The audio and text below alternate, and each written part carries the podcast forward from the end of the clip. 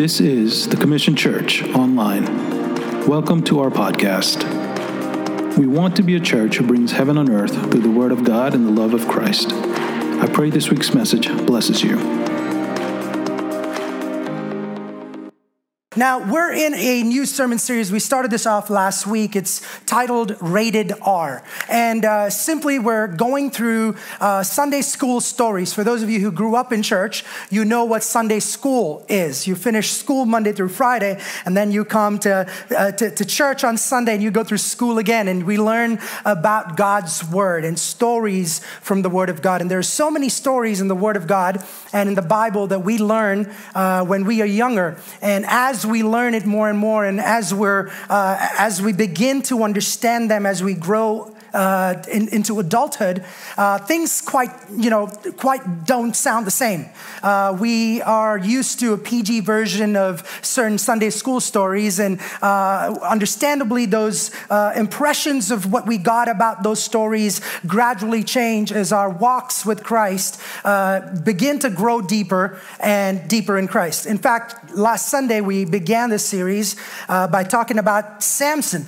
And after the service, I had so many people in person as well as reach out to me by message and say, Pastor, thank you for sharing about the life of Samson in a whole different and a new way uh, that we've never seen before. And, and that's the goal of this series is trying to see if we can get people into understanding about uh, these stories that are told in the Bible that are real, that are raw, that are rated R. And uh, many of us don't really venture out and learn those stories in its depth and its entirety because we're so used to the PG version of these stories. Uh, my dad would always say this. He would say that there are two ways in which you can learn a lesson. Uh, the first way is you can learn it through pain, uh, and you can, you, you can learn it through life experiences. And the second way is that you can learn it through wisdom. Uh, the first way he would always say is the painful way. It's the more, uh, you know, the way that you struggle and you learn about life lessons and uh, you learn about things in life. And the second one is the more better way, the better way of living uh, your life, and that is through wisdom. The Bible very clearly gives us boundaries in our Christian walk. Uh, there are different boundaries that God created in marriages, in singleness. And as we sit here today, we have a wide variety of the, an age group of people. We have millennials, Gen Zs. It doesn't matter what category you fall in. It's amazing to see a wide variety of age groups seated right here. There are people that go, they're in college, there are people in high school, there are people in your mid 20s, 30s, 40s, 50s, going into your 60s or 70s. It doesn't matter what, what category you belong to or what age group you belong to. God always, in His Word, gives us boundaries. Someone say boundaries. There are so many lives, there are so many marriages, careers, futures that are ruined because we don't respect the boundaries that God gives us and draws out in His Word, the Bible. Uh, we're gonna watch a man today uh, with so many promises, so many promises, make a big mistake. And we're gonna watch his downfall and his disintegration as not just a king, but also a human being. Like we did last Sunday, what we're going to do very unconventionally is we're not going to have the whole passage of scripture on the screen because I was encouraging you last week to bring your Bibles. How many of you brought your Bibles? Let me see your Bibles. All right, how many of you have your Bibles on your phone? Let me see your hands. Good stuff. All of y'all who have paper Bibles, all right? I'm going to give you a special high five after service. It's so good to be to be able to underline and take notes and things like that. But whatever form you're following, I'm urging you to open your Bibles this morning, just like we did last week. And we're going to read the entire passage like we did last week, and then I'm going to get into the message. All right. Now, we're going to talk about this man called David. Now, I want to give you just a backdrop of what we're talking about today. We're going to be very raw. We're going to be very candid. We're going to be very open when we have some conversations this morning. Is that okay? Are you guys ready for this? All right. Now, I was doing some research, and these are statistical studies that have shown over the over the last few years of uh, uh, you know people that are doing theses and, and different other uh, you know programs and uh, and doctoral studies that come up with findings for their theses uh, that, that that study relationships. Uh, majority of them psychologists and so on and so forth. But there was a study that was conducted not too long ago, and it, it basically came up with this conclusion.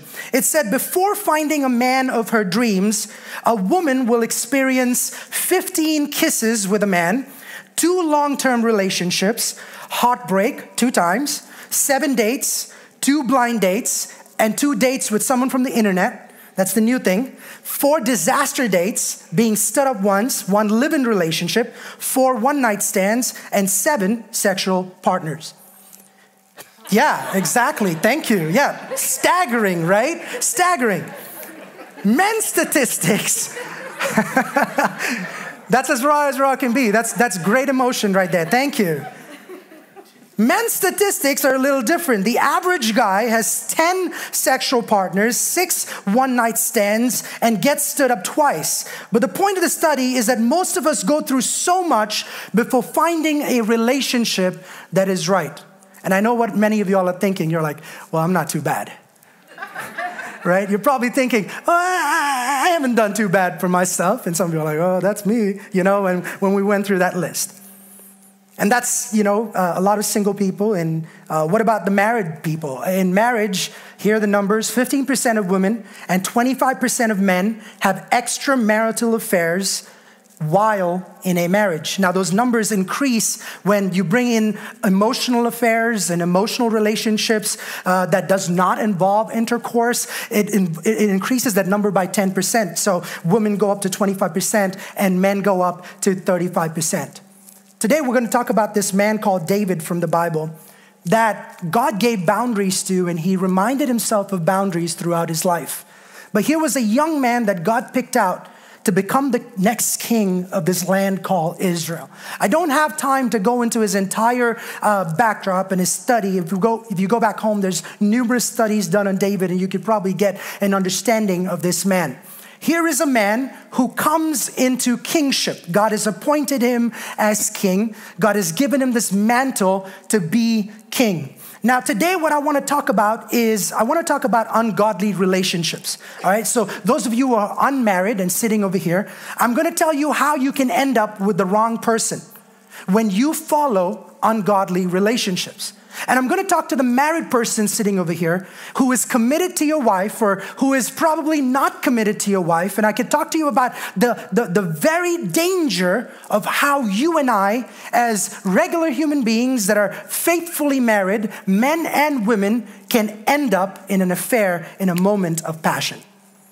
In 2 Samuel chapter number 11, we're introduced to this man who is about to make one of the most dangerous mistakes in his life. So read with me, track along with me as we read this passage in its entirety.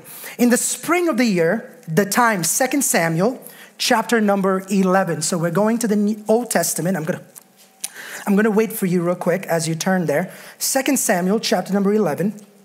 And we're starting with verse number one. If you don't have a pen with you, we have a bunch of pens back there. If you want to lift your hand, Alex could probably bring you one. Uh, if you're an, a person that underlines or highlights, go ahead and underline as we talk because these are things that we would be coming back to. All right, Second Samuel chapter number 11. And, and just like as a warning, here at Commission, we do expository teaching. We go through the word, we break down passages, and that's what we're about to do.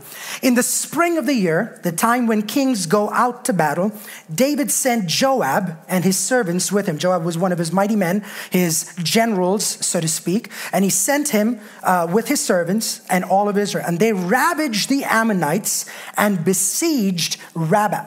But David remained in Jerusalem. The Bible is very clear. It's wartime.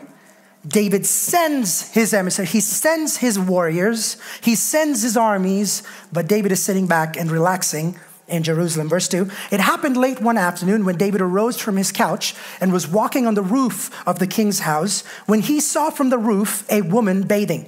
And the woman was very beautiful. And David sent and inquired about the woman, and one, uh, and one said, Is not this Bathsheba, the daughter of Eliam, and the wife of Uriah the Hittite?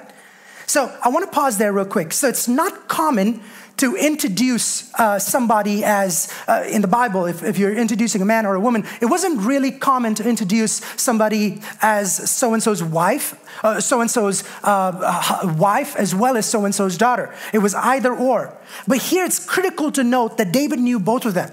David knew his father, who was a warrior in his army, and David knew that his, her husband was one of his elite soldiers under Joab. All right, they warn her now that they basically, uh, his, his, his, his guys that are around him look at him and say, Hey, dude, you know this person. You know who this person is. Don't act naive over here. All right, so important. Accountability. We talked about accountability last week. Be surrounded by people that can hold you accountable and that can remind you of the boundaries that you have in your life. But David chooses to breach all boundaries, verse number four. So David sent messengers and took her. Someone underline the word took her. Someone say, took her. And she came to him, and he lay with her. Now she had been purifying herself from her uncleanness. And verse number four continues Then she returned to her house. And the woman conceived, verse 5, you just see the spiraling events that happened. And the woman conceived, and she sent and told David, I am pregnant. She sends a message to David saying, I am pregnant. Verse 6. So David sent word to Joab, send me Uriah the Hittite. So here is, is David getting ready for damage control. How many of y'all know what this means, right? I mess up. I know I messed up. Now what do I do? I am just gonna cover up the mess. We're so used to that. We learn it as kids right? What do we do? Our, our, our, little daughter was eating candy the other day. She had a stack of candy, and uh, we didn't even know about it. Okay, now that we were cleaning, or I was searching for my AirPods, and I think my AirPods fell down and, under her bed, and, and I went to reach out for it, and I saw a bunch of these wrappers under her bed, and I'm like what is going on over here? It looked like Halloween just happened under the, you know, and, and I was like, I, I called her to the room and I was like, Michaela, what is this? Like, what's going on? This is your room. This is your, she's like, I ate candy. And I was like, really? Tell me something new, right? I mean, but, but, you know, it was amazing how she was trying to cover up because she knows what's happened before is she would eat candy and put it in the trash can in the bathroom. And when we went to the bathroom, we saw the candy wrappers and we're like, who ate candy? It wasn't Sonia, it wasn't I, so it had to be Michaela. So she knew she, to not throw it in plain sight, so she tried to. Come on, so anybody, any parents been there before? You know what I'm talking about. So what do we do? We try to clean up our own messes, and David is about to do damage control. So what does he do? He looks at Joab, his trusted, uh, you know, confidant, and says, "Send me Uriah the Hittite." And Joab sent Uriah to David. No questions asked. When Uriah came to him, David asked how Joab was doing and how people were doing and how the war was going. Little talk, small talk. How's everything going? Like nothing ever happened. This is so remarkable because the conscience somehow disappears. The fear of God somehow is lifted, and you go about acting normal. This is not from God, all right? So he goes on, he says, How are you doing? And David said to Uriah, Go down to your house and wash your feet. And Uriah went out of the king's house, and there followed him a present from the king. But Uriah slept on the door of the king's house with all of the servants of the Lord and did not go to his house. All right, verse 10. When they told David, Uriah did not go down to his house, David said to Uriah, Have you not come from a journey? Why do you not go down to your house? Verse 11 Uriah said to David, The ark and Israel and Judah dwell in booths, and my lord Joab and the servants of my lord are camping in an open field. Shall I then go to my wife to eat and to drink and to lie with my wife? As you live and your soul, soul lives, I will not do this thing. He's so committed. Verse 12 And David says to Uriah, Remain here today also, and tomorrow I will send you back. So Uriah remained in Jerusalem that day and the next day. Then David invited him and ate in his presence and drank so that he made him drunk. And in the evening, he went out to lie on his couch with the servants of the Lord, but he did not go down to his house. In the morning, David wrote a letter to Joab and sent it out by the hand of Uriah. In the letter, he wrote, Set Uriah in the forefront of the hardest battle, of, uh, of hardest fighting, and then draw back from him that he may be struck down and die. And as Joab was besieging the city, he assigned Uriah to the place where he knew there were valiant men. And the men of the city came out, fought with Joab, and some of the servants of David among all the people fell. Uriah the Hittite also died. Then Joab sent and told David all the news about the fighting. And he instructed the messenger When you have finished telling all the news about all the fighting to the king, then if the king's anger rises, and if he says to you, Why did you go so near to the city to fight? Did you not know that they would shoot from the wall? Who killed Abimelech the son of Jeru uh, Basheth? Uh, did not a woman cast an upper milestone on him from the wall so that he died in Thebez? Why did you go near the wall? Then you will say, Your servant Uriah the Hittite is dead also. How, how the leadership is, is how the followers will be. If there's deceit in leadership, come on, somebody, are you understanding what I'm saying? I need to go on. We're going to come to the message. So the messenger went and came and told David and all that Joab had sent him to tell. Verse number 23 the messenger said to David, The men gained an advantage over us and came out against us in the field, but we drove them back to the entrance of the gate. When the archer shot at your servant from the wall, some of the king's servants are dead, and their servant Uriah the Hittite is dead also. David said to his messenger, Thus shall you say to Joab, Do not let this matter displease you, for the sword devours now one and now another. Strengthen your attack against the city, overthrow it, and encourage him. He is not the least disgusted about the trickling effect of sin. Verse 26 When the wife of Uriah heard that Uriah, her husband, was dead, she lamented over her husband. And when the mourning was over, listen to this David sent and brought her to his house, and she became his wife and bore him a son. But the thing that David had done displeased the Lord. Chapter number 12. Let's go on. I know you thought we were done, but we're not. And the Lord sent Nathan to David. He came to him and said to him, There were two men in a certain city, one rich and the other poor. The rich man had many flocks and herds, but the poor man had nothing but one little ewe lamb when he had, which he had brought. And he brought it up, and it grew up with him and with his children.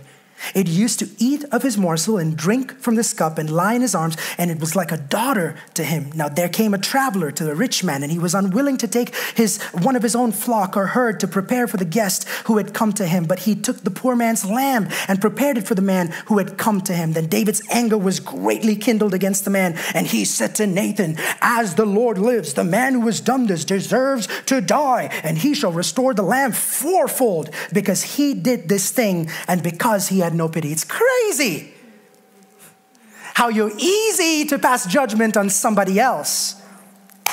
Verse 7 Nathan said to David, You are that man. And I want to remind some people sitting over here, we are David.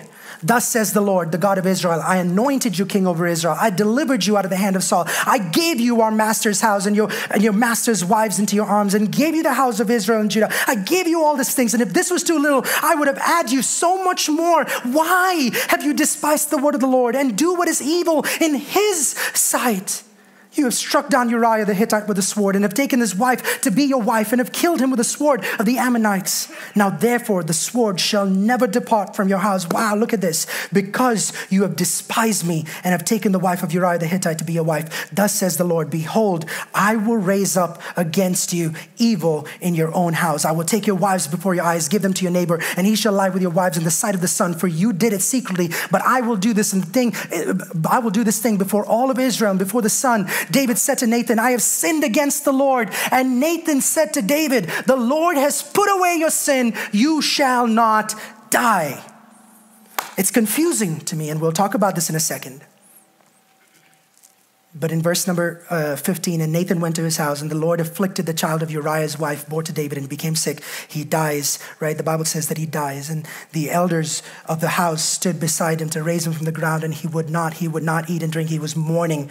Uh, on, on the 18th, uh, in verse 18, on the seventh day, the child dies, like I said, and the servants of David were afraid to tell him that the child was dead. Now, as you go on in the passage, you see how he mourns. And, and, and David, uh, after the, the period of mourning, David rises up up in verse number 20. In verse 21, then his servant said to him, What is the thing that you have done? You fasted and wept for this child while he was alive. But when the child died, you arose and ate food. He said, While the child was still alive, I fasted and wept. For I said, Who knows whether the Lord will be gracious to me with the, that the child may live? But now he's dead. Why should I fast? Can I bring him back again? I shall go to him, but he will not return to me. I want to give you six points. I may not finish today, but we'll get started. Okay, close your eyes with me. Father, would you speak to us through this word?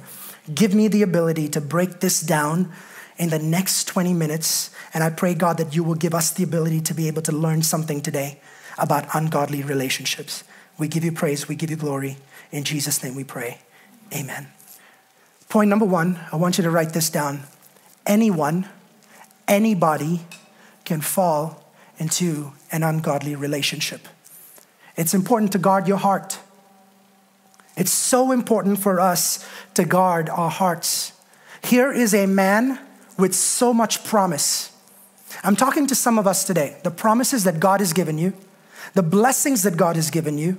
Some of us carry so much of promise, yet we get carried away by these promises and we take them for granted. You know, in 2 Samuel chapter number 7, the Bible says this in verse number 8 Now then, tell my servant David, this is what the Lord Almighty says. Listen to this blessing. I took you from the pasture, from tending the flock, and appointed you ruler over all my people Israel. I have been with you wherever you have gone. I have cut off all your enemies from before you. Now I will make your name great, like the names of all the greatest men on earth. Now, that's a short passage of the blessing that God gives him in chapter number seven.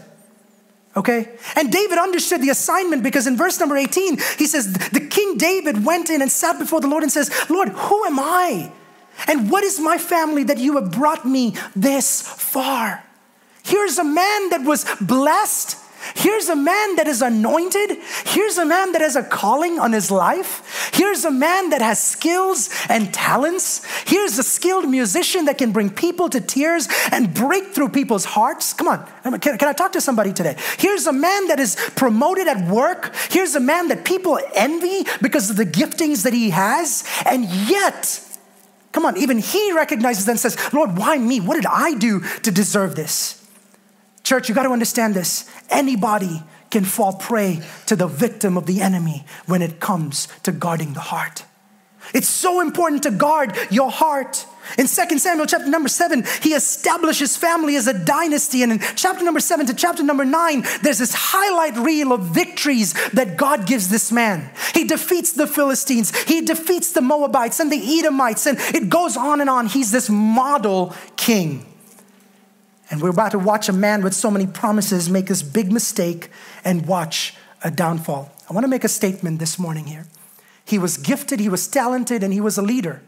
But it didn't mean that he was perfect and all those things would automatically guarded his heart. Remember, your giftings don't guard your heart. Your talents don't guard your heart. Your job security does not guard your heart. Your beautiful wife does not guard your heart. Come on, somebody. I have seen men with the most beautiful women that commit adultery. I have seen women that have everything, that have everything in a marriage. They have kids, they have a, an ideal husband, but it's just the desire to know more than they know. Mm. And then we come to this passage in 2 Samuel chapter number 11. In the spring of the year, it says, man, uh, just, just when all the battles were done, it, it's, it's this new season. Point number two I want to leave with you is this a complacent heart is a distracted heart. We talked about complacency last week, but a heart that is complacent is a distracted heart because if you don't keep your heart busy, your heart is going to find stuff to do. Okay? I'm going to talk to somebody, somebody, it was the spring of the year. In the spring, the winter had just passed. The roads had become clear. The rainy season was gone. It was harvest time. So the battles, when people would go to battles, they would glean up the, the, the farms and the, you know, the, the pastures of the people and they would have food, so on and so, so on. And, and, and the wartime has come and the Ammonites had come and he sends Joab. They, they ravage Ammon. The battle goes well. He pushes them out. And David, the Bible says, remains in Jerusalem. He sends his army out and he sits on the couch. Come on, somebody. This is this everything begins to crumble at this one point when he decided to sit on his couch. Remember what happens when you fail to put on the armor that God has entrusted you with. There's a reason you're king.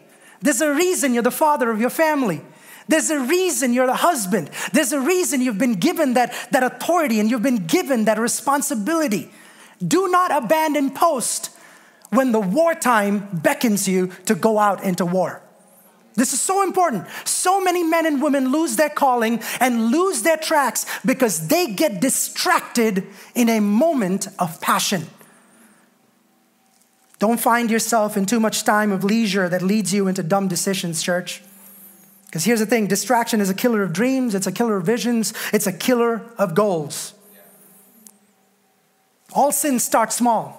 All sins start in the way that it started for David. For many of us, violations of personal values begin with neglecting productive activity. All right? And David is in the wrong place at the wrong time. David has sent soldiers to do his bidding, and that has isolated him and kept him away from doing productive work. If you don't find a productive pursuit, the enemy will always send you a destructive one. I'm going to repeat that. If you do not find a productive pursuit, the enemy will send you a destructive one. And David finds himself in a position, and as we continue reading this passage, the king has been in bed for a long time. When kings are, when kings don't usually sleep in, this king is sleeping in. Come on, kings that are sitting here queens that are sitting here, that God has entrusted you with amazing responsibilities. You don't get to sleep in. Come on, look at somebody and say, Don't sleep in. Kings rise up early. What do you do with your time? Everyone knows this. The most productive men and women in America rise up early. Ask Basant, he'll tell you. He wakes up at what time, Basant? 4.30. God bless your soul. He wakes up early. I'm telling you this, it's, it's so important. What do you do with your time? You can always find a distraction if you're looking for one. If your heart is always in the search of a distraction, I'm, trust me when I tell you this, you will find one.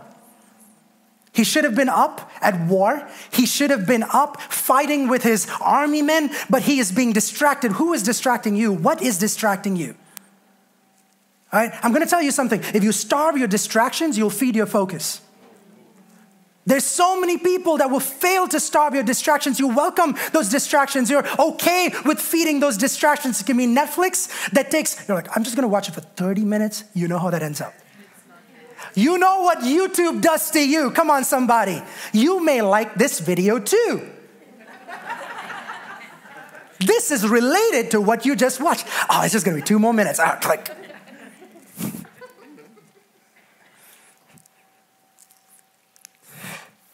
David's on the roof and he sees this woman bathing. And the Bible says he sends to inquire of this woman. Be a good steward of your curiosity. See, curiosity is great. God gives us curiosity, but it's so important to be good stewards of our curiosity. Curiosity either kills or curiosity invents. You choose to do what you want with your curiosity. Curiosity. Like I said, curiosity is a good thing, but the devil could use it for your destruction. Use curiosity to your advantage. Some of us need to learn a new skill. That's something that I do every year. In addition to saying, I'm going to read these many books, I resort to learning one new skill every single year. Every year, okay? It's something that I resolve to because I'm like, man, I just want to keep learning. It could be anything. It could be a, a skill. It could be a talent. For this year, you know, I, I was telling somebody just the other day on Wednesday evening prayer, uh, we wanted to build a, an app for the church and uh, you know to just centralize all things communication so on and so forth and we were getting quotes from different places and this one guy a bunch of guys sent us quotes and the lowest quote was $6000 and i said no I said, we're going to use that money to reach souls. Are you talking? And then I went online and, and they had a course for $15. And I said, I'm gonna sign up for that course. you know what I'm saying? Like, I'm gonna sign up for that course and I'm gonna learn how to develop an app. Come on, somebody. Hopefully, y'all gonna see an app by the end of this year, all right? Let's go. But here's the thing keep yourself, learn, learn a new language. I don't know, I'm just bored. Netflix is all I got. No, learn something new. Pick up an instrument, learn something new. Come on, somebody. It's, it's so important to learn when you are bored out of your mind. Single people, we live in times where it's easy to hop around looking for love, but it's mislabeled. It's actually sensual pleasure. If, you're, if you need something to do, learn something. Another person is not going to fill in that void. I need y'all to understand this. David was infatuated by what he saw. Remember what you see and what you allow your mind and your eyes to be exposed to is what can change the trajectory of your life. And David is about to experience that. Don't be swayed or commit to what you see. Young people listening to me, this is important. The only thing that God was not happy in creation, God created this. He said, This is good. He created this. He said, It's good. This is good. This is good. This is good. What was the only thing that He said wasn't good? For man to be alone. It's normal that you want to be you want to be loved. It's it's normal that you want to love other people. It's it's very normal. God wired us to love. But for for if you look at adam there was only one woman that adam loved. One woman. So many options today. We have online dating options. We have apps where you can swipe right or swipe left or keep swiping. I don't know what the options are, but there are so many options and so many, you know, people, whatever you want. If you're looking for a tall guy, you get a tall guy. If you want a short guy, you get a short guy. If you want a, you know, slim gal, you get a slim gal. If you want a brunette, you get a brunette. If you want a, you know what I'm saying? Like you can narrow down your searches to what exactly you're looking for. Adam had nothing to compare his wife to. It was, here you go, this is Eve. See, some people get so tired of trying to find someone and they go on these dating apps. There's no more fish in the sea, is what they say. They're all online. so, so what they do is they try to cast their net on the net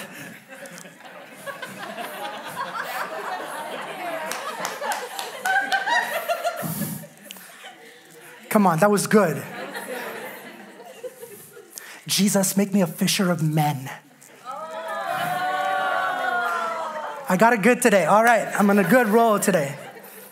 See, when Adam looked at Eve, that was a standard. He looked at Eve and said, This is good. This is all I need. This was his, all these visuals can give you the sense of I can get anything I want. See, that's the problem with us today. That was the problem with David, with where he was. Being a king, he could just get anything he wanted. We are in places where we can get anything at the snap of a finger, at the click of a button, a swiping here and there. We can get exactly what we want to feed our sensual pleasures. The world is constantly telling me that what the standard for beauty is. But I'm, I'm telling some people today, God will bring a person in your life and that person will become your standard for your beauty. Stop comparing, you know, your life to other lives. Stop comparing your wife to other wives. Your wife should be the standard of what God wants to do in your life. Don't compromise. It's natural, like I said, for human beings to uh, have sexual desires, and God created sex, and it shouldn't be a taboo to speak about in church. Like so many of us probably grew up and we're like, oh, we don't talk about that. Some of us are probably gonna get out of here and you're like, oh man, that was probably crude. But here's my, here's my thing if we don't teach our kids and our teens and our young adults about sex from the pulpit, we leave it to the talk shows and Reddit and Hollywood and social media influencers and high school hallway conversations to tell them what the meaning of sex is. So call it crude all you want.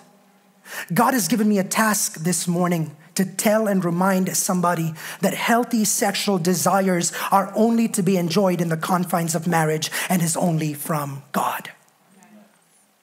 But, Pastor, you might lose people in your church. There's the door. For me, I have to be answerable in the day of judgment when God says, Hey, Ashish, did you use? I'm like, Yes, Lord, I preached your word unfiltered. And today, young people, this might not be a message that might tickle your ears. It's just not young people for every age group. It might not be, but I'm here to tell you this you can ruin your life by having a soul tie with the wrong person. I had a friend that I grew up in school with. We went to, we went to college and uh, we, were, we were engaged in the same studies. We did some studies in apologetics together. I saw his fervor and his passion for God and for defending the, the, the Christian faith and debating the skeptic. And I'm like, man, this guy has got a calling on his life. There was this other girl that went to the same classes we did, uh, you know, had the same passions we did, and both of them just hit it off. And he loved the passion inside of her for apologetics. He said, You know what? This is probably the person I'm going to end up marrying. I love what she does. I love her passion. I love what she has going on for her. He was drawn to her passion, and she was drawn to his passion. His interest was not in her, it was in the religion that she followed, in the passion that she had. See, people like that become blinded what happened? He lost interest in that. He lost interest in the things of God. He lost interest in apologetics. He quit all of that. He walked away to start a business. And guess what? He dragged this woman that had a calling on her life along with her out of the church, out of ministry, out of the things of God. I need us to understand this. The Bible is very, very clear about being equally yoked with the person that you are with. Please it's so important. They went through a terrible divorce eight years later and went and, and, and she actually went back to finishing her Bible college because she felt like that was what God was, had always called her to do. Don't marry a person because of a feeling, church. Don't. It's the most dangerous thing to do because a lot of us are just hitchhiking. Single people, we're, we're, if, if you were ever single before, you know what, we're do, what, what I'm talking about. We're like hitchhikers. You know, it's hit, even hitchhikers, they know where they're going. It's so important for you, even though you're that hitchhiker, not knowing where you you, you just don't hitchhike. Like I would hitchhike back in India when I was in school. I would, I would need rides, and I'm like, and I would get rides, right? And, and but but when they ask me, hey, where are you going? I would be like, oh, I don't know, just take me wherever. Does, like, like, does anybody do that? That's not normal, right? Like normal is, hey, I'm going that direction, take me there. Problem is, so many of us trying to hitchhike in relationships, not really knowing where we're going in life. It's important to understand if you're infatuated or, or, or if, you're, if you're just infatuated or if you're actually in love with somebody. Before you get into a relationship, ask yourself what your goal in life is. Ask yourself where you're going. Why did God put me on earth? Do you know your purpose? If you have two hitchhikers that are aimlessly heading nowhere, guess what? Chances are they'll get together because they have one thing in common they're not going anywhere. We'll figure it out together.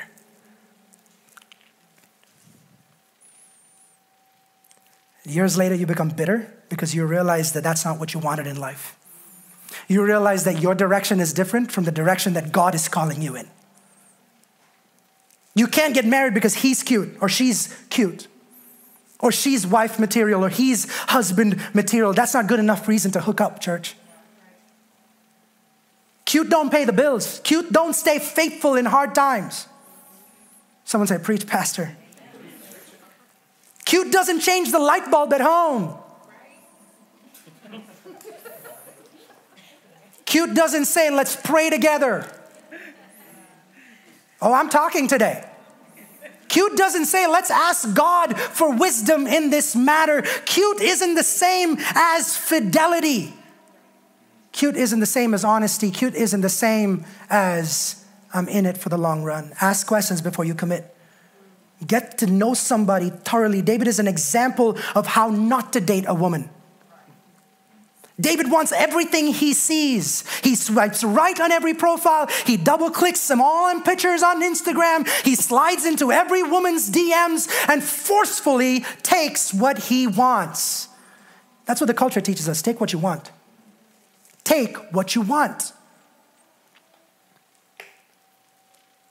You know who else wants everything they see? Little kids and Kroger and Walmart.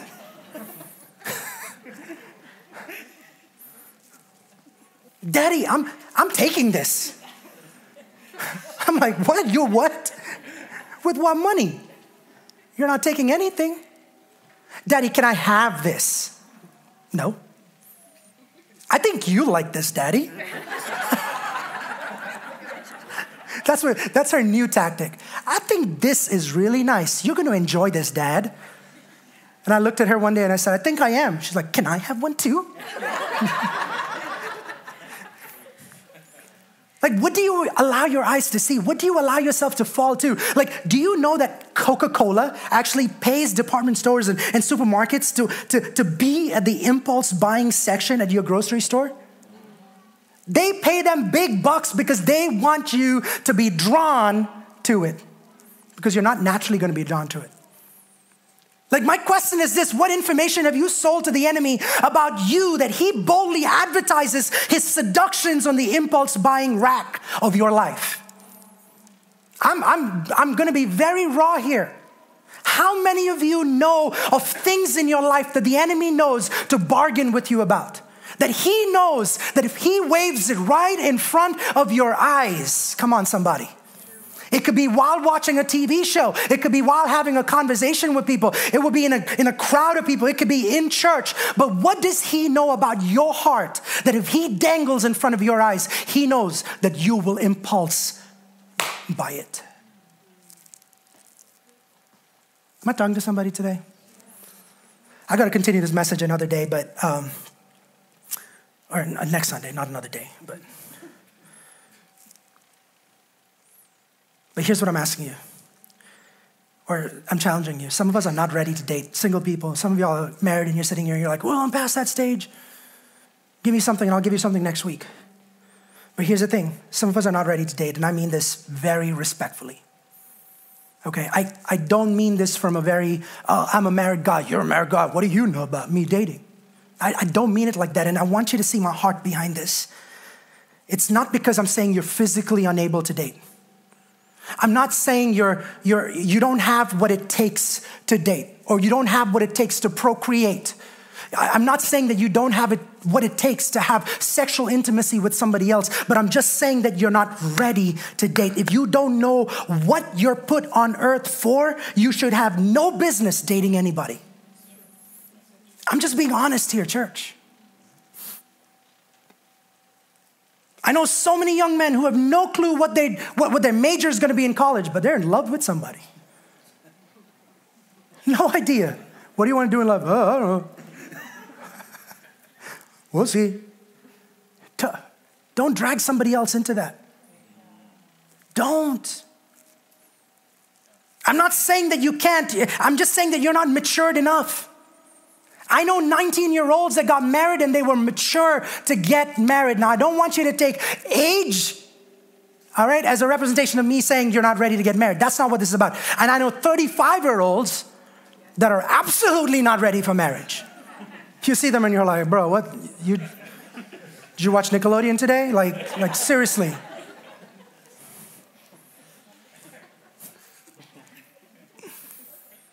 Uh, can I give you one more point and then we'll close? All right, and then I'll give you three more next week. All right. Worship team, y'all can get ready to come up. Um, here's my third point stop while you're ahead. stop when you can. Like, don't be, you know how some of us are on the freeway and like we're, we're speeding, we're trying to get, get, get through. There's a truck in front of you and there's a car in front of you, and you want to get through, and you're like, oh, I'm gonna make it, I'm gonna make it, I'm gonna make it. And you're right in front of the truck and you're not gonna make it. And then you have to do that embarrassing slow down. And then you're like, I hope no one saw that. I thought it was just me. Laughing means y'all do it too. Thank you, Jesus. Write this down. While my sin has many fruits,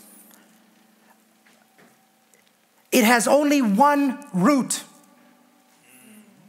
While sin has many fruits and it displays itself in many ways, it can always go back to one root. And guess what that root is? It's this a heart that craves something more than God. It's a heart that craves something more than God. You know what temptation and sin gives you? It gives you a false sense of entitlement. See, an ancient king, uh, in an ancient kingdom, here's what a king could do, right? A king could kill anyone who disobeyed him. We're looking at a woman who had absolutely no rights. Okay? It's safe to assume that she felt obligated to obey. Now, I want you to track with me. It was common for kings to take whomever they wished, married or not. And chances are that she would not have resisted, she would not have begged, she would not have said no because she simply couldn't. and she would just have had to comply. We don't know. We only know that David could do whatever he wanted to do, even though it was a clear violation of God's law. So the Bible says he sent messengers and took her. That's what the Bible says. David blatantly abuses authority as king, shepherds of God's flock to indulge his own desires, and Bathsheba had probably little to nothing to say in the matter. You know, many, this is, my, this is the sad thing, Dr. Dr. Kurz, is many theologians of the past have actually said that the blame is hers. She was a seductress. She was power hungry. She was seductive. She was opportunistic. You know, the crazy thing is, art objectifies Bathsheba. I don't want to go through the different art pieces that have in history. You could go read about this. But every piece of art that you would see that is known to portray Bathsheba portrays her as a seductress, not as a victim. America is flirting with this exact same thing today, church. The church is flirting with this exact same thing. I want you to track with me. Why? Women should dress modestly. Boys will always be boys. Come on. Women shouldn't have been there in the first place. They, you shouldn't be there out there that late. It's your fault. The writing is plain on the wall. David abuses his power to get Bathsheba in bed. There's this cultural and historical context of this patriarchal culture where men get whatever they want. They sway their swords, they, they brandish their weapons and say, We are powerful, we are what we are, and nothing can supersede that. And David's history with other women, and I haven't even gotten there, proves that. Why mention her at all? Why even mention this story? And, and this is probably what you're wondering because the David that you hear about is what? The David that's cool, the David that's this young boy, this underdog, this warrior, this guy that goes in the PG version. Someone say PG version Goliath gets slayed, and he, oh man, this guy that everyone's, that's the David that you know about. But God isn't sitting back and promoting and condoning the kings and political figures. He's bringing to light the minor characters that were taken advantage of, the ones who had no names, who can't speak, who were suppressed, the ones who mourn. Those are the ones that my God cares about. And in this Bible, He does not hold back from bringing these stories stories in saying they matter. He doesn't. Can I ask you a question? Why the PG version? Why is it so hard to ask what David did? Why is it so hard to ask if what David what, what David did was rapacious in nature or not? Like why is it that hard to call rape rape? God doesn't hide from it. He says, It happened, but I will protect the voiceless. You're about to see how the story unravels, and no matter how many promises you have on your head, we're gonna see grace eventually happen. You'll see that. But God does not stand aside and say, okay, and second the motion. Can you stand up to your feet with me? Can we be honest? Like, I love David. I do. I, I really love David. What's not there to love about him? This this young man who was excluded, that was ignored, that wasn't even showed initially. The underdog, the shepherd who cares, right? The psalmist, the boy who encourages us, encourages us to face our giants.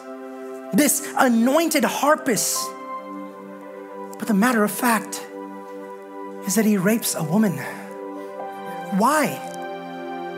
Have I forever tended to overlook David and ignore the pain of Bathsheba? Can I answer that question in just a second? In, in, in just a sentence. The system made it possible for David to take advantage of Bathsheba, and that system even exists today. Hmm. Can I, can I phrase it? It's called king culture. It's called king culture. Kings will take, take, take, Samuel warned them about it. If you remember, Samuel, when they said, Give us a king, give us a king, what did Samuel say? He warned them. He said, This is what's going to happen if you want a king. Am I, am I talking to somebody? He warned them about it.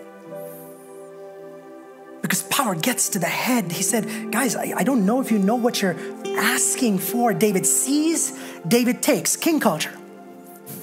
King culture takes. Kings have power to take. Mm. Remember that it was just not the king, but the women and men that, that enabled the king culture. King culture isn't nurtured by kings themselves, but by the people that want the kings in the first place. What kind of system builds people and, and, and adorns them and puts them in places of authority and, and, and, and gives them places of, of authority that no one can speak into their lives, that there is no accountability, that there is no person that can say, hey, you did this or not. It's called king culture. And sadly, you see churches crumble today because of king culture. You see leaders fall, politicians fall. You see kings of nations fall today because of king culture. You see families fall apart, abuse is happening because of. And God does not, for a second, stand by and condone it because He's like, there's only one king. There's only one king.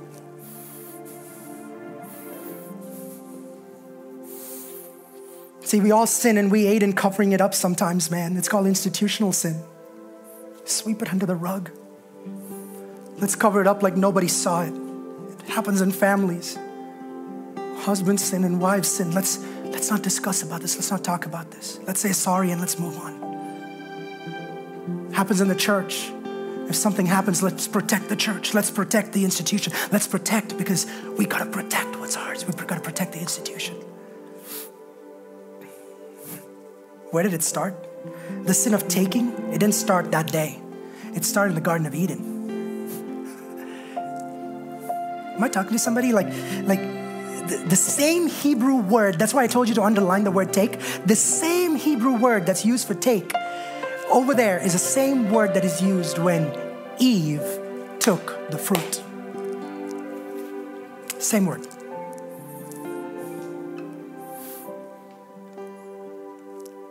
But what does she do? She takes it and covers herself with fig leaves.